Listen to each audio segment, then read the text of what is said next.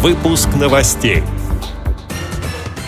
Президент Федерации спорта слепых прокомментировала отстранение россиян от участия в Паралимпиаде.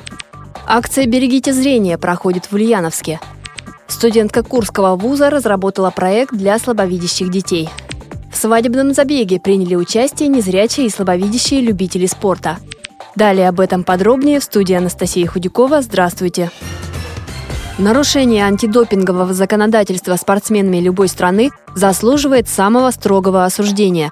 Однако применение репрессий в отношении тех спортсменов, которые никогда не были замечены в нечестной игре, является несправедливым решением и подрывает основы прежде всего паралимпийского движения, заявила президент Федерации спорта слепых Лидия Абрамова.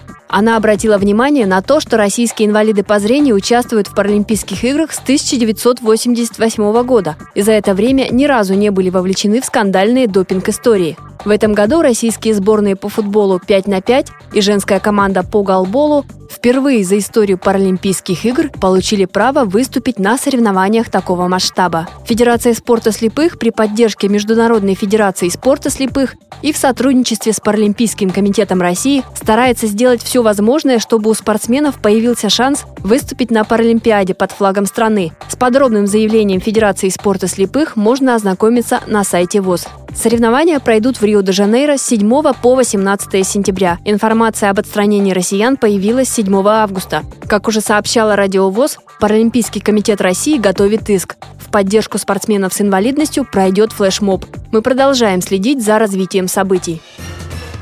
В Ульяновске проходит акция «Берегите зрение». Она началась в Международный день офтальмологии, который отмечался 8 августа, и продлится еще несколько дней. Так, 11 августа, в этот четверг, в отделении микрохирургии глаза Ульяновской областной клинической больницы для пациентов откроется школа больных катарактой. В следующий четверг, 18 августа, здесь же пройдет школа больных макулодистрофии, сообщает региональное информационное агентство media73.ru.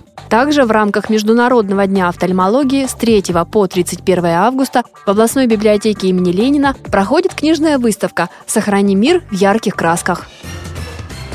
Крыму на форуме Таврида 24 человека получили гранты на развитие проектов. Среди них и студентка Курского государственного университета Анна Павелушкина, которая представила проект для слабовидящих детей. Ежегодно Всероссийский молодежный образовательный форум Таврида собирает талантливых ребят со всей страны. Над проектом под названием «Увидеть мир своими руками» она работала совместно с научным руководителем Ольгой Шабановой, говорится на сайте издания «Московский комсомолец». Авторы проекта разработали дидактические графические материалы в зависимости от цвета восприятия и остроты зрения ребят, а также создали макеты исторических памятников. Культурные объекты будут показывать ребятам в целостном виде, в срезе, на плоскости, а также в цвете. Их можно потрогать руками. Проект предназначен для детей в возрасте от 7 до 12 лет. На форуме Таврида за проекты голосовало не только экспертное жюри, но и участники форума. В Москве в Измайловском парке незрячие и слабовидящие любители спорта приняли участие в свадебном забеге на 5 километров. Они преодолевали расстояние вместе с волонтерами. В акции участвовали более 50 человек. Забег был костюмированным, поэтому каждому из участников нужно было прийти, если не в свадебном наряде, то взять с собой праздничный подвенечный аксессуар. Мероприятие организовано беговым клубом «Мы вместе» при поддержке благотворительного фонда «Дорога вместе». Об итогах рассказала организатор забега Елена Лихачева. Это необычное мероприятие. Это не просто легкоатлетический, благотворительный забег. Он еще плюс ко всему и костюмированный. Тему мы выбрали свадьба, потому что это ну, достаточно актуально в это время года. И вообще в нашем клубе очень много получилось так, что свадьбы, предложения, то есть все это совпало, и вот мы сделали свадебную тему. Все остались очень довольны, пробежали все очень хорошо. Первое место среди девушек заняла Дикого Светлана юрист, незрячая полностью девушка. И вот занимается спортом, много путешествует. Это был сюрприз, прорыв. Что касается мужчин, бегун на сегодняшний день у нас лучший, это Хопров Николай. Он слабовидящий. Он очень уверенный, хороший результат показывает. Он бегает марафоны, то есть по 42 километра. В общем, прошел достаточно удачный забег.